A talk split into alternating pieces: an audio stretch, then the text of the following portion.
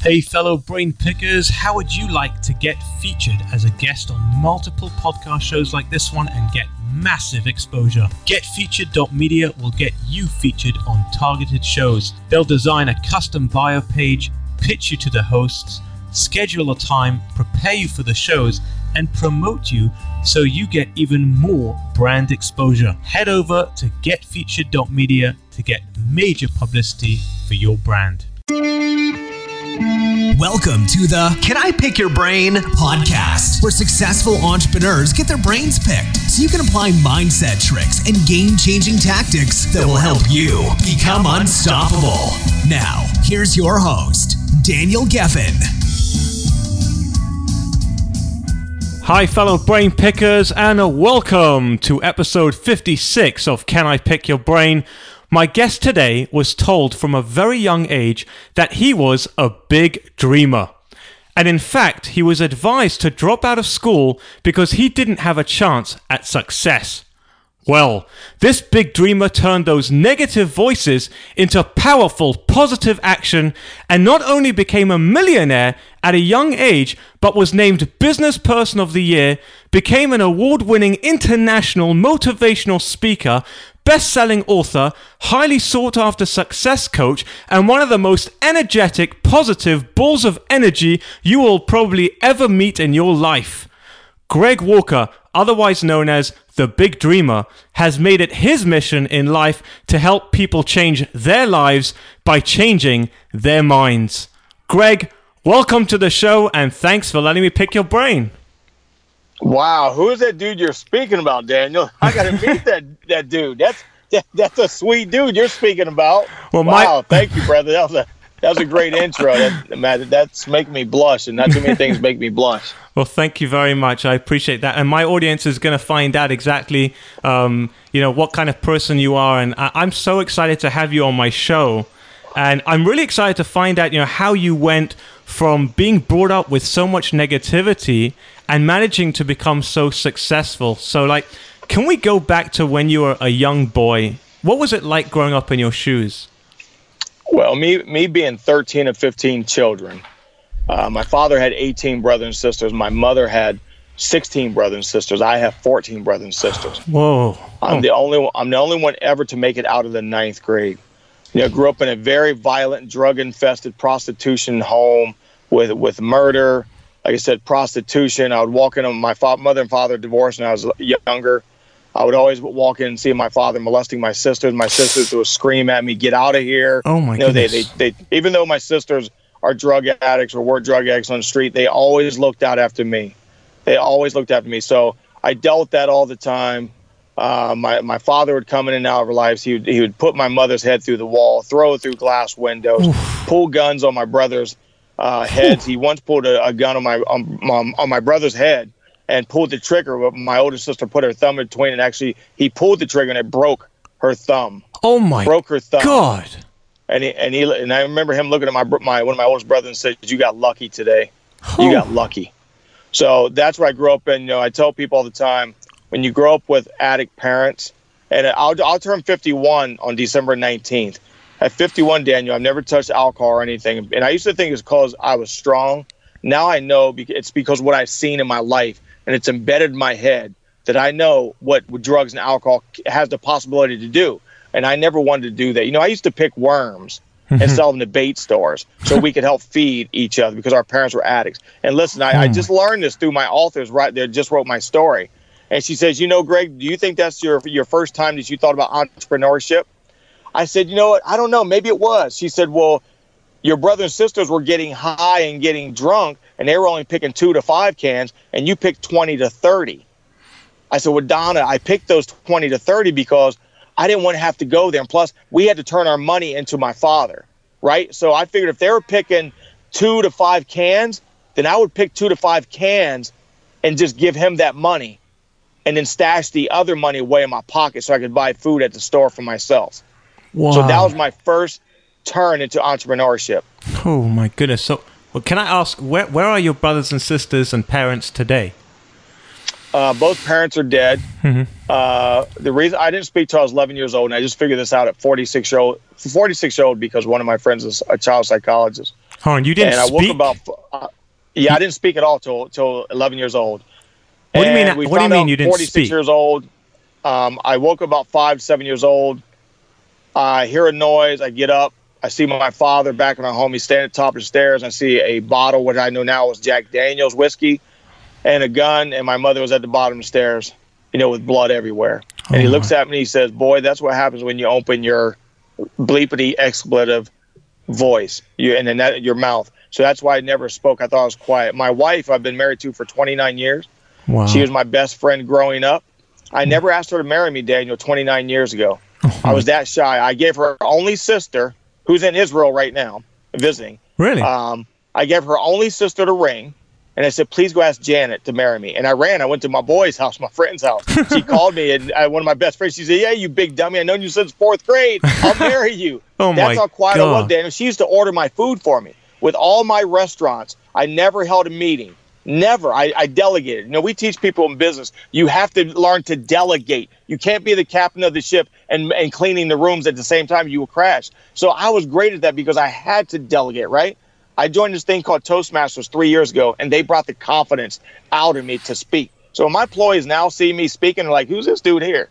Who's this guy? Who's this guy? Listen, Daniel, wow. my uh, my older sister hasn't. When I graduated, and you know, I was at like you said, I was asked to drop out of high school my very first day because my 12 siblings before me dropped out. But it's because of a loving teacher that turned me back and took me in that school when I dropped out. And I want everyone to listen to this. I want you to put this in your mind and write this down. Find someone in your life that can talk you off that ledge, who can turn you around to get you where you were supposed to go, to turn you in that right direction. That was my teacher, Miss Renee Rivers, who did that. She walked me through high school. And a month before graduation, her and three other high school teachers brought me in. They told me to close the door. They told me they were going to do something that's risking their jobs. They told me I was not going to graduate because we needed a two point grade point average to graduate in 1984. Mm-hmm. I had a 1.9. Mm-hmm. So what they did was they changed my grades from 1.9 to 2 because they saw something in me that I didn't see in myself. They knew the reason why I was always looking out at, at the windows because I was dreaming how to get out of my life. They knew I wasn't stupid, but I thought I was stupid. I graduated 454th out of 455. And I was mad. I told my teacher, Miss Rivers, I'm gonna graduate at the bottom. She says, Greg, don't worry about that because I know I knew you have a work ethic in you. I see you when you play sports. You have that ethic and you will outwork everybody. You will outwork that person that has an MBA PhD. That's incredible. I didn't really see that, but now I see it now. And that's why I tell people talent won't win when talent won't work hard, right? Everybody's got talent, but who's willing to go the distance to get what they want? Who's willing to sacrifice who they are for who they want to become? Are you willing to sacrifice sleep? I just spoke with Les Brown, and one of my friends drove nine hours, no sleep for two days because he wanted to live his dream and get a picture with Les Brown. That's what sacrificing is. Are you willing to put your iPhone down for a week to hmm. sacrifice to get your dreams? Are you willing to go without sleep? Are you willing to go without going to those parties, those sporting events to get your dreams? Most won't. But Why? I will. Why? And I did. Why? Why won't they? That's the question. Why won't they? Where, where are your sisters and brothers today? And why did they go to drugs? And why did they run away? But you didn't. You grabbed life by the balls and you did something with yourself. Why? Well, most of most of them are, are in prison on the streets till the till this day, and you know I have I have helped um, all of them, but just by giving them money, and that didn't work. You know, because you, a light bulb can change itself, but it's got to want to change. So I stopped giving my siblings money, and I offer them education, rehab. But the reason they do is most most people are fearful. Most people let fear take them to where they they don't want to go. You know, I tell people there's two meanings to fear in my life: face everything and run. That's what mm-hmm. my family did, or mm-hmm. do what I did and face everything and rise. You know, fear. I invite fear. I love fear. I love doing things that scare me. As long as it's not going to cost me a limb, an eye, or my life, I'm doing it. I'm doing it. That's it. Most people in the world, especially America, they they let fear guide them, and fear is just a myth that we make up. You know, some guy right now who's a plumber in America, right? He wants mm-hmm. to be a school teacher, but he's afraid that he won't pass the test. Listen, I got I got an old employee, a young employee, but he's one of my older employees. He wanted to be a doctor, living in a basement of alcoholic parents. Well, we always guided him. He used to bring his younger brother, Eric, uh, um, uh, Brad, and to work with him. We'd buy him coloring books, and we knew this young man wanted to be a doctor, right? Mm-hmm. But he was so fearful of getting into college that he wouldn't apply for medical school. He didn't think he could do it. Now we see him 20 years later. He hugs my wife, and I say, Thank you guys. Because of you, Jan, and a big dreamer, I'm a doctor now at Ohio State University. And Wow. I said, Eric, listen, you were just a rocket. Me and my wife, we were just the fuel. It's That's incredible. it. I taught him fear. Fear is a myth. Fear is a myth. Go go try to be a plumber. Go be a school teacher. Go get your GED and go to college. You got to get away from it. the only way through fear. You can't not go around it. You can't not go over it. On top of it, you got to kick the door down and just bust through it and just do it. So, what were some of the things that you were really scared of? Poverty. Poverty. That's what I was scared. Mm-hmm. That of. was your biggest fear. Why? that why? was my biggest fear because I grew up in poverty Mm-hmm. and I knew I saw people with things. Now I tell people, people say, Greg, we know you talk a lot about finances and stuff. You're you're too into money. I said, no, I'm not too into money. I'm just not into poverty. I'm not into poverty. Listen, I was born into poverty. That's not a problem. But if I stay in poverty, there's a problem there, right? Mm-hmm. There's a problem. Like like there was a uh, uh, systematic problem in my family for no one ever on either side to go past the ninth grade to no one ever making more than thirty thousand dollars a year. That's a problem. It's it's it's not a shame to be born in poverty. What There's no the- what- shame. but if you stay there, What, what's That's a what's the, what's the most you've made in a year? uh, most I made, uh, probably five million. The most I made in Fi- most fi- I made in three days was three hundred thousand. Holy smokes, man! Three hundred thousand. And this is what I talk. And this is what I talk about, um, Daniel, about sacrificing. Uh, you know who LeBron James is, right? The Yeah. basketball player. Yeah, who hasn't? okay, when he when he when he was in Miami, Mm-hmm. I live in Columbus, Ohio. He's in Cleveland, from Cleveland. When he played in Miami, I bought four courtside seats for the playoffs to see him. Mm-hmm. Well, a buddy of mine called who was in problem with uh, had problems with taxes, right? And he knew my wife and I were good at just looking at numbers and stuff, and my wife's great at investigating. So he called me. He said, "Brother," he said, "Hey, can you come to Seattle, Washington, and help me? I'm in deep, deep trouble." Mhm. And I said, "Well, how can I help you?" He said, "You guys are good at looking at numbers. I I haven't paid my taxes in like five years." So I said, "Brother, I don't know if I can help." you." He said, "Please, I'll, I'll, I'll, I'll pay you some money." I'm like, "Dude, I'm going to watch LeBron." Well, when he told me on the phone what it was, I said, "We're coming there." And my buddy, I gave him the tickets. I said, "I'm gonna give you tickets to go see LeBron." He's like, "Man, I can't believe you're giving up on that. How are you giving up on that?" Right. Well, when I told him, he still didn't. This is a guy who, at right now, 61 years old, still works in a warehouse, makes less than $28,000 a year, right? Wow. But I grew up with him. I love him. See, like I said, opportunities come to everybody, Daniel, but only a few will take them. I have a picture on my Facebook where I show and Instagram where I show that I'm smiling big driving back from Seattle, Mhm. and I have a blow up of that check that says three hundred thousand dollars. The guy paid you So three hundred thousand dollars. Three hundred thousand for a week. My wife and I went to help him find his numbers, make his numbers right, so he wouldn't have to pay huge, huge penalty because he was looking at paying millions of dollars, like Oh, six, seven wow. million dollars in penalties. So three hundred thousand was nothing. How did you Nothing. break? How did you break through the money mindset? Because I feel like a lot of people listening to this, you know, one of the one of the issues a lot of people have when they're growing a business is they just can't get that past that that that point. Like you know so the person who's only ever made like $20000 a year they just can't imagine making like $100000 or the person who's made $100000 they just can't see themselves making like a million dollars. And it just like how do you break through that mindset? How did you break through that that $20000 or $30000 mindset and and go and get $5 million in one year because I saw a guy driving a three hundred thousand dollar Ferrari in the nineteen eighties. I saw a guy. I listen. I had I had friends with their parents,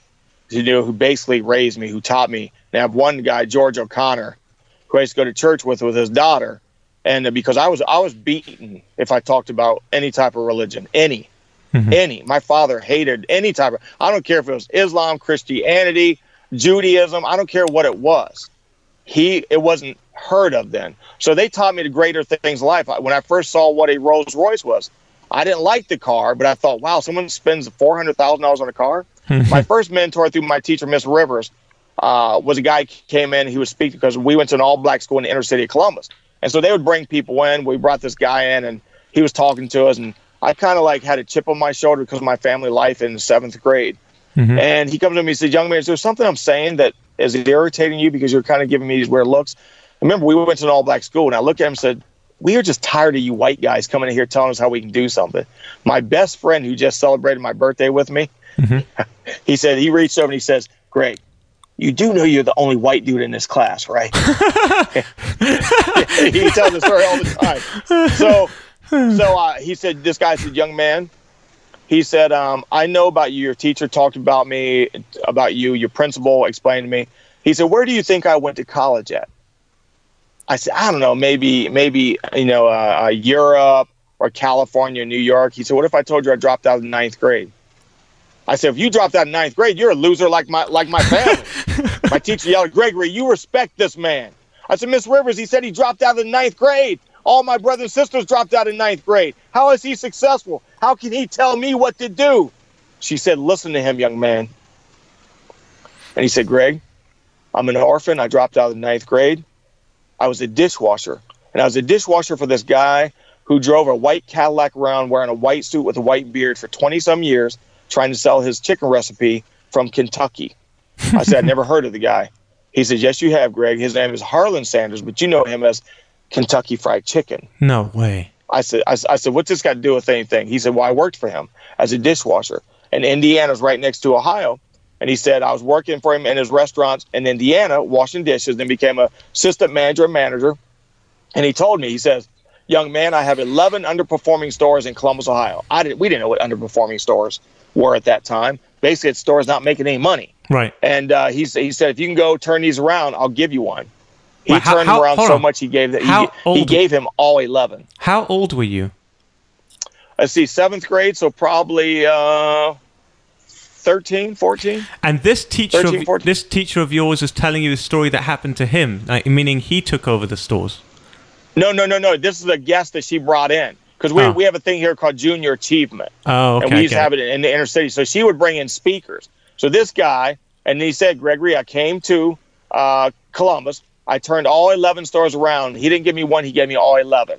Wow. And he says, I knew, I thought I could build a better hamburger, and I don't like milkshakes. I want to have my own milkshakes. And he says, I have a daughter named Melinda, and she has pigtails and red hair. So he says, Young man, right around the corner here, I started my first restaurant on East Broad Street three miles from here, and it's called Wendy's. My no. name is Dave Thomas. Hell no. You serious? The owner yeah. of, of Wendy's? That's the guy that the that... founder, the founder, Dave Thomas. He's the guest that my teacher brought in to us wow. to talk to us. So I didn't really, I didn't realize how big of a deal it was, you know, in high, even through high school, I didn't realize, ah, Dave Thomas, blah blah blah. And this is the thing I tell people, Daniel, opportunities come to everybody but who will take those opportunities? That's the question. So there's 25 kids in my class, right? Mm-hmm. Me and two other. Dave Thomas said, "You know what? I'm going to bring someone out of my team every month to mentor you guys for a whole year on a Saturday. It probably mm-hmm. won't be me. It'll be one of my staff members. But you, if you guys show up, they will teach you things about business and about life. Not all about business, but mainly about life. And me, uh, a guy named Keith, he's a big time attorney in Atlanta, and Lakeisha, who has three kids in high school, right? Mm-hmm. But because she came every Saturday, she has six dental practices in the United States. Wow. So you look, 20, 25 kids, only three of us stayed, right? And we all became successful.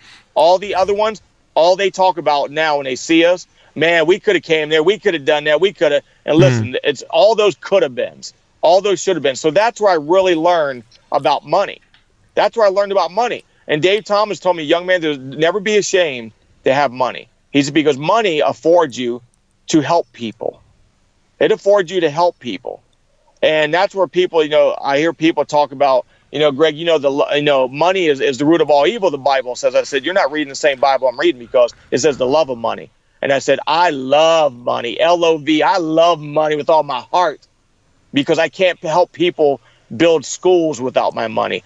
I can't, I could never build the gymnasium for my daughter's private school. My neighbors, when they lost their jobs as high paying engineers architects, they had to uproot their kids. But because the big dreamer, their neighbor made a lot of money, guess what?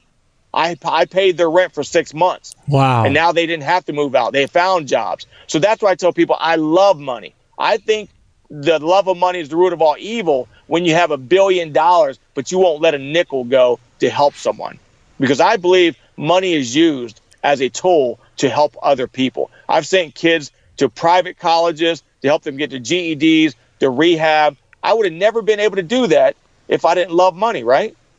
So how did you get started in the you you made your money your first million I guess in the franchise business, right? Yes. What, what was the Yes. business model? How did you get That- started? uh, I went. I went to University of Florida. Mm-hmm. uh, didn't know what a franchise or a franchisor was. I just knew Wendy's, right? Mm-hmm. I knew Wendy's. So I'd go in and eat this thing called Subway, 1984, because I was homesick. I was I was homesick, right? I was homesick because we didn't have YouTube or, or iPhones or anything like that in 1984. Now it's much easier to go away to college. You can get heck. I can go. Look, I'm speaking to you in Israel, right? That's how easy technology is now. So I'd go. in- I was homesick, so I'd go eat in Subway um, and it was a small, not that big of a chain then. I would speak to the owner, and I'd go in every day because I was homesick. And we were just talking, and we started talking. He taught me how he got in Subway. It was easy, so I knew I didn't want to work for anybody. I knew I didn't. So I came back to Columbus because my wife and I had a baby. So I dropped out after my second year, and I started working in a Subway because I knew I wanted to own a Subway. And I worked seven days a week because you have to do what you have to do. And I had a newborn baby who needed diapers, who needed uh, a, a Similac, milk, whatever it was. yeah. So I worked seven days a week. After eight day, after eight months, this man brought me in, him and his wife, and he says, "Young man, we need to have a discussion." I said, "Yeah, Clarence. So what is it?" He said, "I know you want to be assistant manager, manager, and a district manager." He said, "But uh, son, we have to part ways. I, I I can't have you work for me anymore." Now I'm a big guy. I'm six foot one. Now I'm 249, but I was six foot one, about 210 pounds. I played football at University of Florida. I was outside linebacker. I was ready to hit this old guy because I because I, I was thinking he's going to tell me I'm stealing, I'm lying to him. I said, Clarence, I've never done anything wrong here. I work my heart out. He says, Stop it, stop it, Greg. Now I'm really about ready to punch him. And his wife and him look at me and they said, Greg, you cannot work for us because we need you to take the next step and become an owner. What? I said, I said, what owner do you want me to work for? And he says, I, we don't want you to work for an owner, Greg. We want to help you buy a store. I said, buy a store as in what? A Subway. because I said, I said, Clarence, I said, uh, I don't have no money. I don't have any money. I don't even know how to buy. I said, we paid four hundred fifty dollars for our car. We don't even. How do we? How would even go get money for a business? And he says, you're not going to. I'm going to be your bank. What? I said, uh, "What's that mean?" He said, "How much money do you have?" Because my wife and I used to work for Ralph Lauren after I dropped out of college. He said, "How much money do you and Jan have with the baby?" I said, "We have fourteen hundred dollars." He said, "Can you give me five hundred of that, and I'll finance you the rest?" Oh my and I'm thinking in my mind because of the life I grew up in, I'm thinking I know scam artists, right? so I'm thinking, I'm thinking this no, this dude ain't taking my five hundred bucks. Yeah, he's yeah. not taking my five hundred bucks. And he looked at me, and he says, "Greg, if you if you fail or don't want to do it, I just take my store back. I, I can't lose either way." He said, "But I'm telling you, if you get in here and work for yourself, like you work for me and my wife Nancy, I guarantee you, you will never have to worry about picking worms a day in your life. Never." And he looked at me, and his wife gave me a big hug, and she said, "Listen, listen to Clarence, listen to him, Gregory, listen to him." So I went back and asked some of my my uh, friends that lived on the street, some of my brother's friends, you know, who were drug dealers, and I told them. And it was the drug dealers, uh, Daniel, told me. They said, wait a minute, Greg, this dude's willing to finance you your business. so you can't really lose because if you walk out, you don't lose anything. And it was the drug dealers that said, take the deal. Take the deal. Get in there and work your butt off because you ain't got nothing to lose, Greg. You ain't got nothing to lose. And that's what my brothers always taught me. If you go up against someone and fight them and they have nothing to lose, you will always lose. Because the man who has nothing to lose, he'll win eventually. And that's what happened. I got in there. I, first thing I did was stop uh, all smoking in the store. We were one of the first businesses in Ohio. Now Ohio is all smoke free. We did that. People laughed at me. I went out and I met. I went to I went to synagogues. I went to churches. I went to mosque. I went everywhere I could because I, I as Les Brown says, I was hungry. I was hungry. I Hungry. to make sure I wanted to make sure my baby girl who was born. I wanted to make sure that she had the best schooling, a great life. So I worked my store. You know, people talk about grinding and hustling. Most people just talk. They don't know what grinding or hustling is. Daniel, I worked my first Subway store, open to close, seven days a week, four weeks out of the month, 12 weeks out of the year for four years straight. I only Wow. left an hour to go home and shower and see my daughter. Wow. That was it. I paid my first store off in a year and a half instead of seven to 10. Then I used that to leverage to get another one because Clarence taught me about leverage, right? You pay one store off. Now, instead of paying 150,000 for that, 189,000 for that store, now that store with sales is worth half a million dollars. So now I can go out and open another store. Well, I took that store sales up 189%. So Mhm. guess what Subway wants you to do? You take a store up 189%, they want you to open more stores. Right. So I leveraged that. To, went to the bank. They're like, "Sure, young man, you don't have any debt. We'll give you a loan. You want to buy another store? We'll give you another loan." So I kept using leverage buying stores and stores. how many then I stores- se- How many stores did you have? 55 fi- Fifty-five at one time. 55.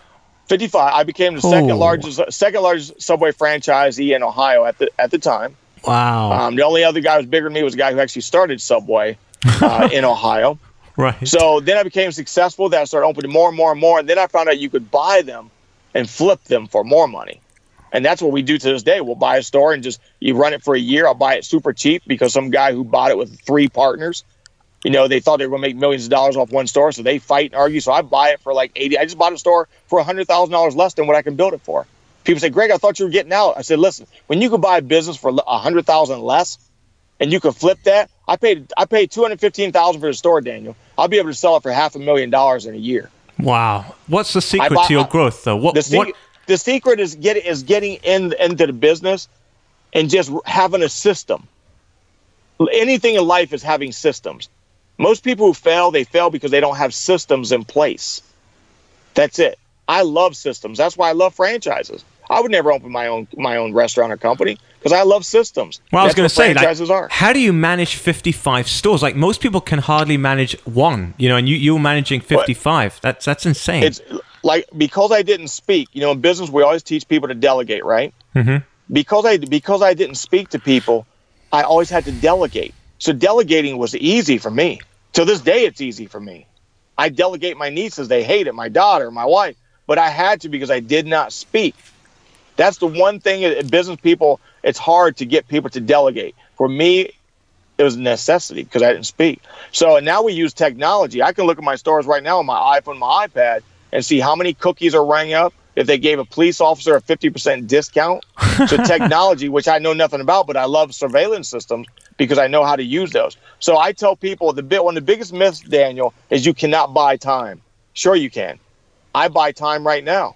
You know, I'm sitting I'm sitting here visiting my my friend, 73 years old, who lost his leg and gave up on life every day that I'm not speaking, seven days a week. See, I buy my time because I pay managers to run my businesses. That's when you become wealthy when you can buy your time. See, I didn't want to get in business to work seven days a week. I wanted to get in business to have a lifestyle where I can spend every single day with my wife and my daughter. My daughter's 29 years old. She sees me six days a week because I spent time with her wow. Up until probably probably five years old, I was always working. You know, I was always working. But then in kindergarten or preschool, Daniel, I took my daughter every single day. I dropped her off in preschool, picked her up, all the way up to the day she went to college. Yeah. Yeah, you know it's a it's, Because I you know it's a real bless. I- it it is a real blessing. I I I come home every day. I play chess with my oldest son. Um, I have four children, and I, I make it a thing that every day I play chess with my eight year old, um, and then I and then I do a little bit of homework with the other kids and tell them a bedtime story. And I'm telling you, every day I feel like it's a blessing because you know it's like four in the afternoon where most people are still working, you know, and they can't they can't do that. They don't have that luxury. Most people are traveling or going to work and then coming home late at night, working overtime. They're not seeing their family. And for me, that's just not a life that I wanted to live. Like, I, that's not what I want to do. You know? Yes. You know, Mark Twain said most people die at 25, they're just buried at 75. Nice. Yeah. and that's that's most people. They go to a job. It's called the box life, Daniel. They sleep in a box. They eat cereal out of box. They drive a box.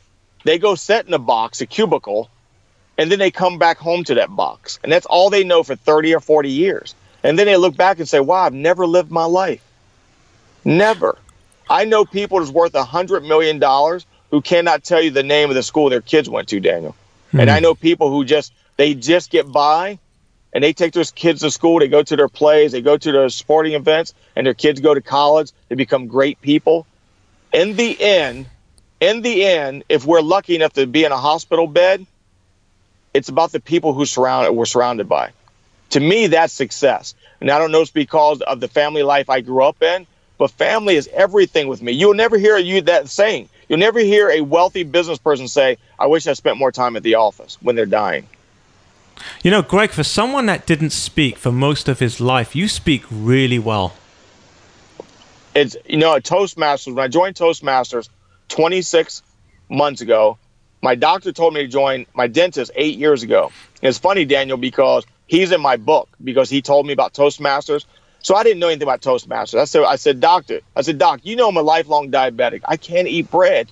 Mm-hmm. He started laughing. He said, Greg, what do you think Toastmasters is? I said, it's it's for toast, right? It's a appliance. he started laughing and said, No, no, no, it's not Greg. I didn't know. I thought it was a toaster, right? like a convention. Right. He said it's an it's an organization. They teach you how to speak, to be a competent communicator. It's for like politicians, uh, news anchors, or just someone who works at a company who has to get up and speak.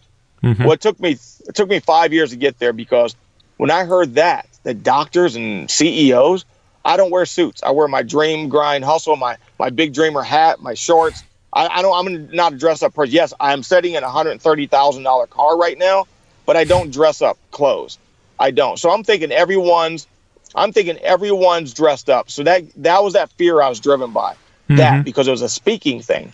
My speaking thing. You asked me what my fear was. It was speaking in, in front of people, which is 87% of people's fear is uh, public speaking. So I finally, my wife gets to talk me into going, and I get there. It's like five minutes till. Well, how old were you? And oh, this was three years ago. 26, 48 years old. You're 48. So 48 years old Four. is your first time going to to to, to speak, basically. Toastmasters. Yeah, Toast, Toastmasters. Right. learn how to speak. To learn so, how to speak. This is where this is where I tell people things line up for a reason. So I'm talking to my wife, and remember, I thought people were going to be dressed up. Oh, like Tuttle. Um, as my wife, they're calling me right now. Uh, I hung up on her though. That's okay. Um, so I'm, I'm thinking in my mind, everyone's dressed up, right? So mm-hmm. I told my wife, I'm looking at this first guy. He looks at President, looks just like President Obama, but he's heavier. So I know I'm not going to ask him, right? Because I know he's going. He's in a nice suit. I see a lady in a dress, really nice dress. So I'm not going to ask her, right? Because I know she's going. Mm-hmm. She's dressed in a, in a nice dress. So I told my wife, I got it on my ear, said, Baby, I'm coming home. This Toastmasters thing is not for me. She said, Dear, please, please go. I know you have something to offer people. Please go to it. So she begged me, and I spotted my target. I spotted my turkey, Daniel. this dude wearing flip flops. He's wearing flip flops stained khaki shorts and a bright Hawaiian shirt like I was wearing, right? right. He was my he was my turkey. I said, baby, hold her a second. I'm gonna ask this guy. I said, mm-hmm. but I'm coming home. I had the phone in my ears, and I said, excuse me, sir, can you tell me what this thing called Toastmasters is? He turned around, he had a patch on his eye, and he smiled and he said, shook his hand and he says, Yes, I can, son. My name is Charlie Ashley. I'm the president of Toastmasters of Ohio. Oh my goodness. What is with you meeting all the right people? Well, that's what I talk about. And I just saw that man last night, the oldest Toastmaster in Ohio. And when I, me and Les Brown were speaking there, I always say Charlie is the reason that I won't shut up, right? so, Daniel, this kid who couldn't speak at 48 years old, I'm studying my Toastmasters class. And I heard about this thing called a speech contest when I got there. I didn't know there was such a thing. Right. So, this Charlie Ashley guy says, I believe that we are looking at a world champion of public speaking at Toastmasters and possibly a international speaker making good money. So I'm looking at my the guy who coached me on one speech, my icebreaker. His name is um, Harold, who graduated from Harvard and Georgetown. now remember, I graduated from public school inner city, 454th out of 455. Right. Or Maria, right beside me, who's 72 year old, eh, two years old, graduated graduated from The Ohio State University, a great orator, great orator. I didn't know what an hmm. orator was then, right? Right. I'm thinking, who are they talking about? And they both said you, Greg. I said, wait a minute. Did he say a chicken wing eating contest? because because I can eat the wing. But a speech contest, not me. Not me. That's not for me. Well, see, sometimes you have to believe in others' belief in you before you start believing in yourself. Greg, how Right. much do you get paid to speak today? I got paid fifteen thousand dollars to speak to a school last week here in Ohio for seventy minutes. Fifteen thousand dollars for a seventy-minute. If someone would have told you that when you were forty-eight and you were walking into Toastmasters, what you, what what would you have said to them? I told them I told them they were stupid when they told me I could speak. It's it, that's wild. I told I, I, I said, listen, Daniel, I was winning competition after competition, right? I have all these trophies in my closet because trophies mean nothing to me. My trophy is my baby girl, my daughter. That's mm-hmm. my trophy Yeah. for life. So I came home and I won another contest, right? This big gold trophy. Mm-hmm. My wife started crying; she couldn't believe it, and I threw, I slammed up against my granite countertop. I slammed it. Why? I said, why? I said, who are these people to lead me on? To lead me on, trying to butter me up, trying to suck up to me, make me feel sorry for me because of my life, and give me the, these stupid trophies. and my wife said, "Dear, maybe they, maybe you're doing something good, like you have in our life." I said, Janet, and you know I don't speak. How am I? Uh, there's nine guys I just competed with, and they're telling me I'm first place. Well, she kept me going, going, going. Well, I'm a diabetic by life, juvenile diabetic. I cannot get the flu. I got the flu, Daniel, beginning of the week. I was supposed to speak, and if I won this last competition, I go to Caesar's Palace in Las Vegas, Nevada, to Wow. compete for the Wow. World Championship of Public Speaking. wow. So in my life, I would not lose just to lose, right? I'm going to lose. I'm going to lose on my own merit. So I couldn't speak at all. My voice was gone. My wife's got all these remedies. My temperature was 105 degrees. I should have mm-hmm. been at the doctor at 101 degrees because of my diabetes. But I said I'm going to beat this. They, I got pictures of me with a big pot of water with a towel over top of my head. So I get through the competition, and everyone's panicking. They're coming up to me, Greg, what's wrong with you? Your eyes are bloodshot. What's wrong? You're sweating. You need to go to the doctor. Charlie, uh, Maria, they're wiping my sweat and they're saying, young man, this is just a competition. Please go to the doctor. Said, guys, listen, if I'm going to lose, I'm not going to lose just letting the sickness make me lose. I'm going to lose my own merit. Mm-hmm. So I went up there. I gave it. I tell people when you get one, when you get your chance, what will you do with that chance? Will you become a champion or will you become a chump? But it's your opportunity. It's your time to grab the world. It's your chance to grab your dreams. So I got up there. There was nine people, two guys. I said those are phenomenal speakers in my mind. I told people these two guys they should be speaking. They're going to get paid a lot of money. Well, I got up. I was going to leave. Charlie pulled me down. Said, "Young man, where are you going?" I said, "It's over with, Charlie. I gave my speech. I'm going to go to doctor." He said, "No, you sit down." I got back up after they called number two person. Maria said, Where are you going? I said, I'm leaving. She says, No, you sat down. You're going to go through this. You said you're going to go through it. You're going to go through it. I'm sitting there with my head down. I'm sweating all over the floor. And Charlie, Charlie, and um, and uh, Maria, they said, Young man, go get your trophy. You're going to Las Vegas. And I said, What? Oh I said, What? I so there everyone's clapping for me, about 500 people. Wow. And I go up there. I, I couldn't believe it. Everyone shook my hand. And here's the thing: you know how they remember me two years later? Mm-hmm. Because I threw up over uh, all over the floor after I got my trophy. no way. yes. Remember, I was that sick. I went to the, the doctor right after. They had to put IVs in me. They had to give me uh, insulin to get my Oh, sugar my. levels down.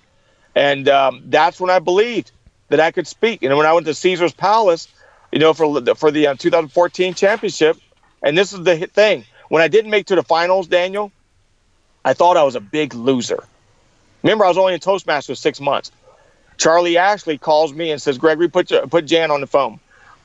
He says, Jan, does, uh, does your husband think that he's a loser? She says, Yes, Charlie. He feels bad that he let you guys down. He says, Jan, you know your husband all your life. Will you please tell him that the guy who beat him has been trying since 1989? Wow. And, and Greg's only been in Toastmasters. He said, Your husband has no damn business even being there. And I said, I told you, Charlie, I was that bad. He says, Young man, you're not that bad. You're that good.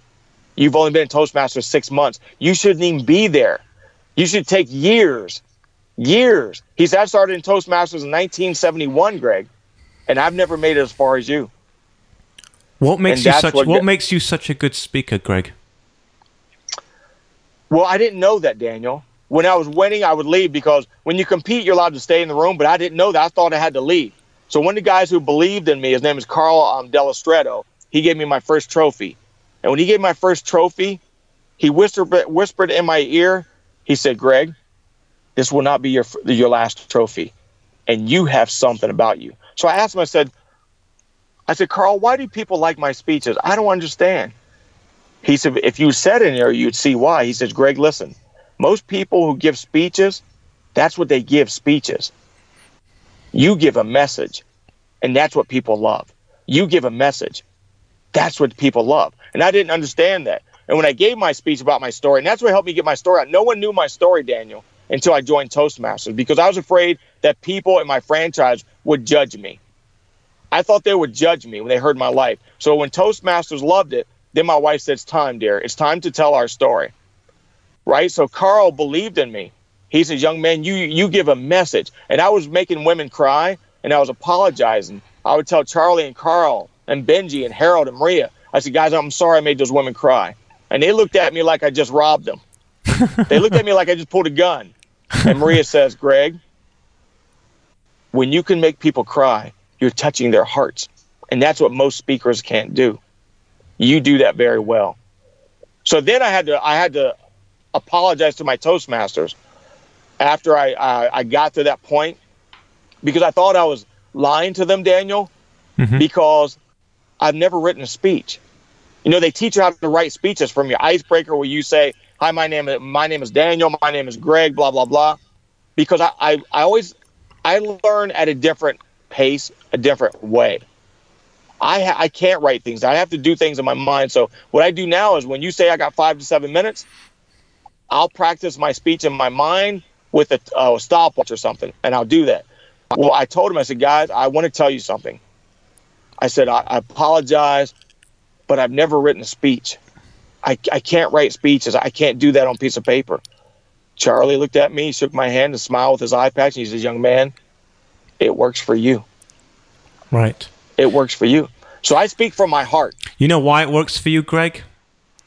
I think it work. I think it works for you because you're just being you, and that's the secret. You see, you are someone who built a franchise 55 55 restaurants second largest subway franchise in ohio okay and i you, helped open you, i helped open 270 taco franchises also and, and 270 taco franchises and this is somebody guys for those listening this is coming from somebody who grew up with no education no business education no business experience nothing but you know what that's exactly what you had going for you, Greg. Is that you basically just said, "I'm going to do, I'm going to do it my way because I don't know any other way." And when you get up on stage, you don't know any other way because you don't even know how to write a speech, right? You don't know how to write it down, so you just you just say whatever comes whatever comes from inside, and that's the best speeches. I when I've given speeches in my life, the best speeches I've ever given were the ones where they were completely off the cuff and they just they just flowed. And and it was like I, I didn't even know where it came from. Have you ever stood on stage and, and in your mind as you're speaking you're like, Holy crap, where am I coming up with this stuff? This is awesome. No, I, I think quite. Listen, I just spoke. I just took my nieces, who's with me here, visiting my friend Herbert. We just got back from Atlanta because I spoke to CNN. Mm-hmm. I spoke to CNN, and right after the next day, I spoke to a uh, a Push to Dream tour. Yeah. Afterwards, I think they hated me. did I say did I say a chicken just flew out of my butt or what? I can never remember that. that. You I still can't. think that though today? I still think yes. I, I spoke with Les Brown. It was all, it was all over the media, all over the social media, and they said I got a standing ovation. I left and I said my niece was there, and my niece was like, "Uncle, we could hear you all the way outside the auditorium. You were just rocking it. You had people yelling, Today is the day. It's my time. 2017 is now. New Year's Eve was yesterday. Today is my day. So why? I, I mean, know, Greg, if you know what I said, why you give? How are you able to give over that message of hope and strength, which is basically what you're doing, and then afterwards you're like questioning yourself, like, did I did I do anything? Did I manage? Like, ha- why did they even be, like me? Why? Be, yes, be, because I think that I think because I don't I don't have proper etiquette. Now I don't. One thing I do in my life, and Toastmasters told me this. They said, you know, Greg, we never. They have a grammarian. They said, Greg, we've never heard you say um or whatever that, and that surprises me because that's what they they try to correct with most speakers and stop saying um or or or so or anything like that. Yeah. But I haven't had that problem. but I just speak from my heart. What I do is like CNN. I said, "What do you want me to do at CNN?" Well, Greg, we want you to get our people who hold the boom mic to understand that they can become an anchor. We want the person who sorts the mail to understand that they can become a cameraman, a woman. I said, okay, how long do I have to speak? So I, I make up a speech in my mind with my life, and that's what I do. I just go in and speak from my heart. I speak from my heart. I'll, I'll put my hand, I'll go grab the, the person who holds the boom mic. I'll put my hand on their shoulder, and I'll say, you know what? People told me, they told me that I would be locked up. They told me that I couldn't become a millionaire. They told me that I couldn't even make it past the ninth grade. I said, but you know what? I didn't get the memo. I listened to other people believed in me. And I put my hand on his shoulder and I said, listen, when people believe in you, you must start first believing in yourself. Because when people tell you that you should be an anchor person, then you start listening. Because when you start believing, that's when you sit in that anchor chair. Mm. So I ask people when I speak, what do you want me to do? That's what Toastmasters taught me. What is your objective? What do you want me to speak on? What do you, and that's what a lot of speakers do. That's what Les Brown told me. You know, Les Brown is my mentor because I grew up here listening to him as a, as a child when he was a DJ. And he said, Gregory, I always want you to do an assessment. I didn't know really what assessment was. He said, go in a day early, and I do that. Talk with the top five people and ask them, what problems do you have that you want me to solve? What do you want me to speak on? And that's what I do. I just got another job over a dude who has a PhD who wears a twelve thousand dollar Armani suit. I wow. just blocked him out. They're not bringing him in. They're bringing back the big dreamer because they heard me speak and they said we want. I said you want me, who dropped out of high out, out, out of high school, I went to college because my teacher just changed my grades. This dude's got a PhD. He's wearing a twelve thousand dollar Armani suit now. I can afford the suit, but I'm not. I don't. I'm not. I'm not him. And they're like. Greg, listen, we love your message. We love your message, not his PhD. So that's what I do. I speak from my heart. I just ask people, what do you want me to do? But I still, because when I leave, Dan, I cry. Listen, I cry. When I got when I had that three hundred thousand dollar check, I cried all the way home driving from Seattle. I would cry too. Three hundred thousand I mean, not, not because of the money, but because who am I? Who am I to get this? Who am I? I'm not a smart dude. I'm not. And I don't, I, I'm, I'm serious. I think I'm not this. Listen, I was buying some tools for my wife. My wife's five foot one, It's a little small, redhead girl. So my friends see me buying tools, right? They're like, dude, you building some major stuff? I said, no, you know I don't build. That's Jan stuff. They're like, that's funny. My little niece says, listen, tells my friend Dave, Dave, listen, if my uncle holds up a drill and a hammer, he has to ask my aunt, dear, which one do I saw the wood with? I'm not the uh, listen. I'm not the smartest person, but you know what? You might be taller than me. You might be prettier than me. You might have a better GPA than me, but you will not outwork me. I will sleep in my business for four years straight, seven days a week. I will become successful, and that's the way I look at my my my speaking right now. I will become successful, and that's why Les Brown talked about it last night. He said, "You guys know any Toastmasters that are speaking nationally other than Greg. No hands went up. No hands. He said that's because they're stuck doing things the proper way instead of thinking outside the box. Greg is speaking from his heart. That's why Fortune 500 companies are paying him. That's why high school colleges are paying him to speak. And I felt I, I just put my head down and said, I can't believe this man's speaking about me. But that's all I do. And that's I ask people, why do you like me to speak? And they say, because Greg, you're authentic. You're not afraid to say that you're lactose intolerant in front of a thousand people. Right.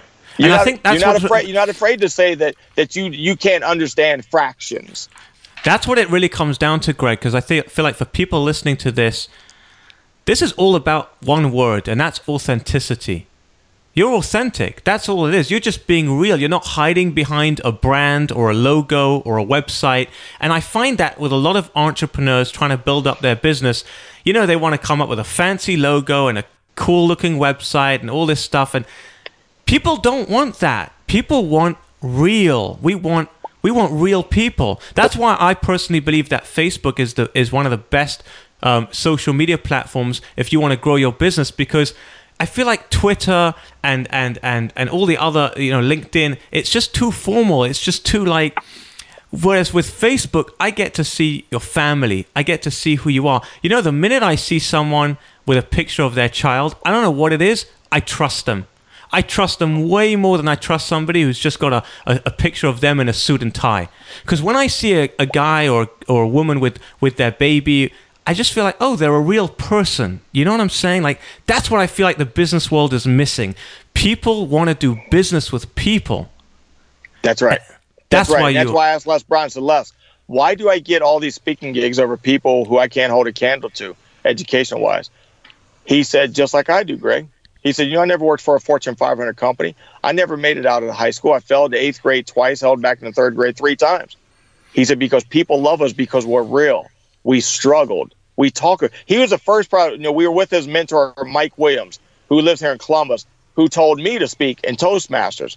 He said, You know, Greg, Les was the first speaker ever to say, It's hard. It's hard to catch your dreams. It's hard to start your business. He said, No speaker ever told people that it was hard. And he said, That's why people love you. And that's why people love your mentor, Les Brown. And you're right. When people for, uh, you know, ask for a friend request, when I see them with their kid, like if you look at my Facebook page, you'll see my nieces all over the place. Mhm. You'll see my nieces everywhere. You'll see my nephews that I raised. You'll see my my wife, my daughter. You'll see friends in me with them. I look at that because it says something. But yeah, you're right. When I look at this fake guy and his nice, listen, any fool can go out and get a suit. Anybody can go out, and you're right. The logos, my my website, GregInspires.com. My wife made. She's never done a website. Daniel, can you know? Do you know how many times I would be richer, wealthier than Warren Buffett if I made a dollar for everyone who called me and says, "Dude, you need. I got this. I got this dude named Daniel. He can make you a nice website. Hey, Daniel, how much for your website? Uh, Eleven thousand dollars. Why? Why do I need that? Why? It's kind of like a one sheet, right? I hear all these old speakers tell me you got to get a one sheet. Right. No, all the all the people that hired me, Dan, you know what they said? They said, Greg, we just went to your website. We saw Murray Newlands of Forbes magazine call you the, the best inspirational, motivational speaker he's ever been on stage with. We saw Les Brown talk about you, the world's leading motivational speaker. We saw Dr. John Cord- Cordray, Professor Ruben Arana. She said, because if you send uh, these event planners said, when you send us a one sheet, you can write on there, Greg is the most fabulous guy in the world, Brad Pitt, right? Right. But if we see, but if we see Brad Pitt on video talking about you, that's that's more than a piece of paper because anybody can write. So when people say, "Where's your one sheet?" I said, "I don't have one." Someone asked me last night, "Hey, do you have one sheet?" I said, "No, never will have one." And they're a speaker, and I said, "How many times you did you speak this year?" He said, "About five. I said, "Right now, I'm on my 80th speech." And I said, next year I have 260 offers to speak. oh my goodness me! Wow. Le- Les, Br- Les Brown gets three thousand a year. 3,000. 3,000. And he said, Greg, you three thousand. He just he just took an offer to speak in Africa for one hundred seventy five thousand for a corporation. Then he's Oh heading to India to make another another one hundred seventy five thousand for Oh. forty five minutes. wow. That's incredible. So there's money out there. There's and and, the, and Les always told me because I thought no, there's no more, there's no speaking out there because you let you Les. He says, Greg, I started my career here in Columbus. You grew up here in Columbus. Go around and ask people if they knew who Les Brown is. Ask black people. There's people who don't know who Les Brown is after 40 years. After 40 years, listen, I'm speaking in Zambia, Africa, right? I'm speaking. That's going to be my my my second home other than Israel. But I, I met this guy who he heard me speaking, and he says, "Big Dreamer, what would it take for me to get there?" I said, "Call my agent." My agent gave and said, "We'll meet that fee." And so I just did a Skype uh, where my my buddy uh, has a podcast. I did a Skype with his team in Africa, and they were blown away. And they said, "Big Dreamer, you you're going to come to uh, Zambia at least at least four times, right?" So now I'm going there to, Zambia, Africa. When these other people have these one sheets, you know, they're not getting any gigs because event planners want to see you. They want to see you on. That's why they the in Zambia team wanted to see me on on, uh, on the screen. You know, we did Skype together. And then their team asked me questions individually, and they're like, you know what? Get ready. You're coming up here at least three to four times a Wow. year, and they're and, and they're paying me well. So it's people want authenticity. I didn't know what that meant before I went on a camera, I was afraid to put myself in front of Periscope, which I was voted number one motivator to in the first year of Periscope. It was my buddy Steve Gamlin, who's a speaker in Massachusetts. He said, "Brother, I want you to look at my YouTube videos because he's a very authentic person." And I looked at this one video, and Daniel, it's cold. There's like eight feet of snow in Massachusetts, mm-hmm. and he's doing a YouTube video. His nose is so big, like Rudolph the Red-Nosed Reindeer. he's sneezing. He's got a hood on, but he's Right. giving inspiration. I said, Steve, how can you do that? He said, because Greg, I want people to see I'm just like them, that I have bad days. And that's what got me in front of the, the camera. That's what got me in front of the camera to do my first Periscope and, and my Facebook Live. I'm not afraid. I, I don't care if people don't like my hat. I don't care if people because I used to worry about people think, and now I don't because they don't pay my bills. They don't put me on a cruise ship. They don't take me to Hawaii, right? So I tell people incredible. there's seven billion people in this world. Why do we listen to one or two? Why? Listen to those who love you enough. You know, if my wife or Les Brown calls me, Les Brown slammed his hand down the other day at me. He slammed it down. Gregory, how dare you leave that story out about your teacher, Mrs. Rivers? How she pulled you out and you almost turned around and knocked her teeth out because you didn't know who she was. How dare you? That's a powerful part of your story.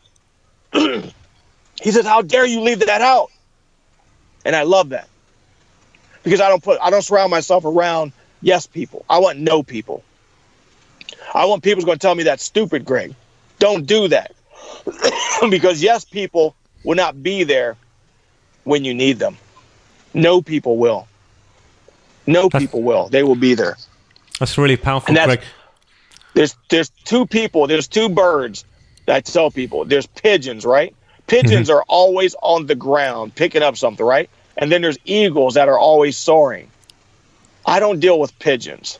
I only deal with eagles. I surround myself with people who are lifting up, not picking the crumbs off the ground. Wow. Well, for those listeners that want to join you and become an eagle, how do they find you? Well, they can go to my website that my wife made. It's not the greatest website, but it's a website. It's Right. Greg Inspires, greginspires.com. And they can follow me on all social media. And please, Facebook, Instagram, Twitter, I'm not too big on, but I still do it. Greg Inspires all over there. And if you want to spot, find me on Periscope, where I was voted number one motivator on Periscope, you can get me at, at the Big Dreamer. One word, just at the Big Dreamer, and you'll uh, find me on there. But everywhere else is Greg Inspires website. And Daniel, my book is done. It's, it's coming out, and I'm uh, if they go to my website, they can sign up for my digital copy, which will be 99 cents on the first day. 99 cent for the Kindle version or the Nook version. Uh, for 99 cent, and please I offer them to, to anybody. Just go to my website, greginspires.com, put it in there, and then when it goes out to Barnes and Noble all over the world, be, uh, the book, the hardback, will become thirty dollars. So I want you to do that. My book is called Dream and Grow Rich. Now it's called The Big Dreamer. The first book I ever read in 1983, my teacher, Mrs. Rivers, made me read. It was called Think and Grow Rich by Napoleon Hill. Oh, yeah, it's a that book. mindset book. It's what Hmm. got me here where I'm at today. Wow. So my book is called Dream and Grow Rich: How to Dream, Grind, and Hustle Your Way to Success. Because those are the only three things I believe you need: is a dream or a vision, a daily grind, getting up, working just from five to faint. You start at five in the morning till you faint, and then that hustle. While you're taking your lunch break, you work on your dreams. While you're at your kid's soccer game, basketball game, you work on your dreams. On the weekends, you work on your dreams. On the holidays, you give up the hot dog or whatever it is, the donut, to work on your dreams. That's the hustle. So dream, grind, hustle. The book is Dream and Grow Rich. It's a mindset book because whatever you put in your mind, your mind will put out whatever you put in it. I don't believe in trash in, trash out. Trash in is trash in. I tell Wow. people all the time, listen, OPP, OPP, only phenomenal people. OPM, only phenomenal messages. You should be listening to uh, positive messages every day on audiobooks, whatever it is. Reading, you should read at least five to 10 to 20 pages of anything, of anything a day. Because the more knowledge you have, I don't believe knowledge is, is power. Applied knowledge is power. So you got to have that dream, but then you got to put that work in it. See, a lot of people talk about the law of attraction. They talk about dream, uh, think and grow rich, but they never talk about the work that has to go into it. Everybody has a dream, right? Everybody has intentions, but no one wants to put the work in. One action, one action is better than a million intentions. wow. And to think that this voice was silenced for 48 years. Wow. I mean, that's incredible. Really, you are you are an incredible, incredible inspiration, Greg. Thank you so much for letting me pick your brain. Thank you to all my fellow brain pickers. I'm looking forward to the day when I'll be picking your brain. You've been listening to the Can I Pick Your Brain podcast. Inspiration without perspiration is like a tiger without teeth. So, to put these ideas into action, head over to danielgefen.com.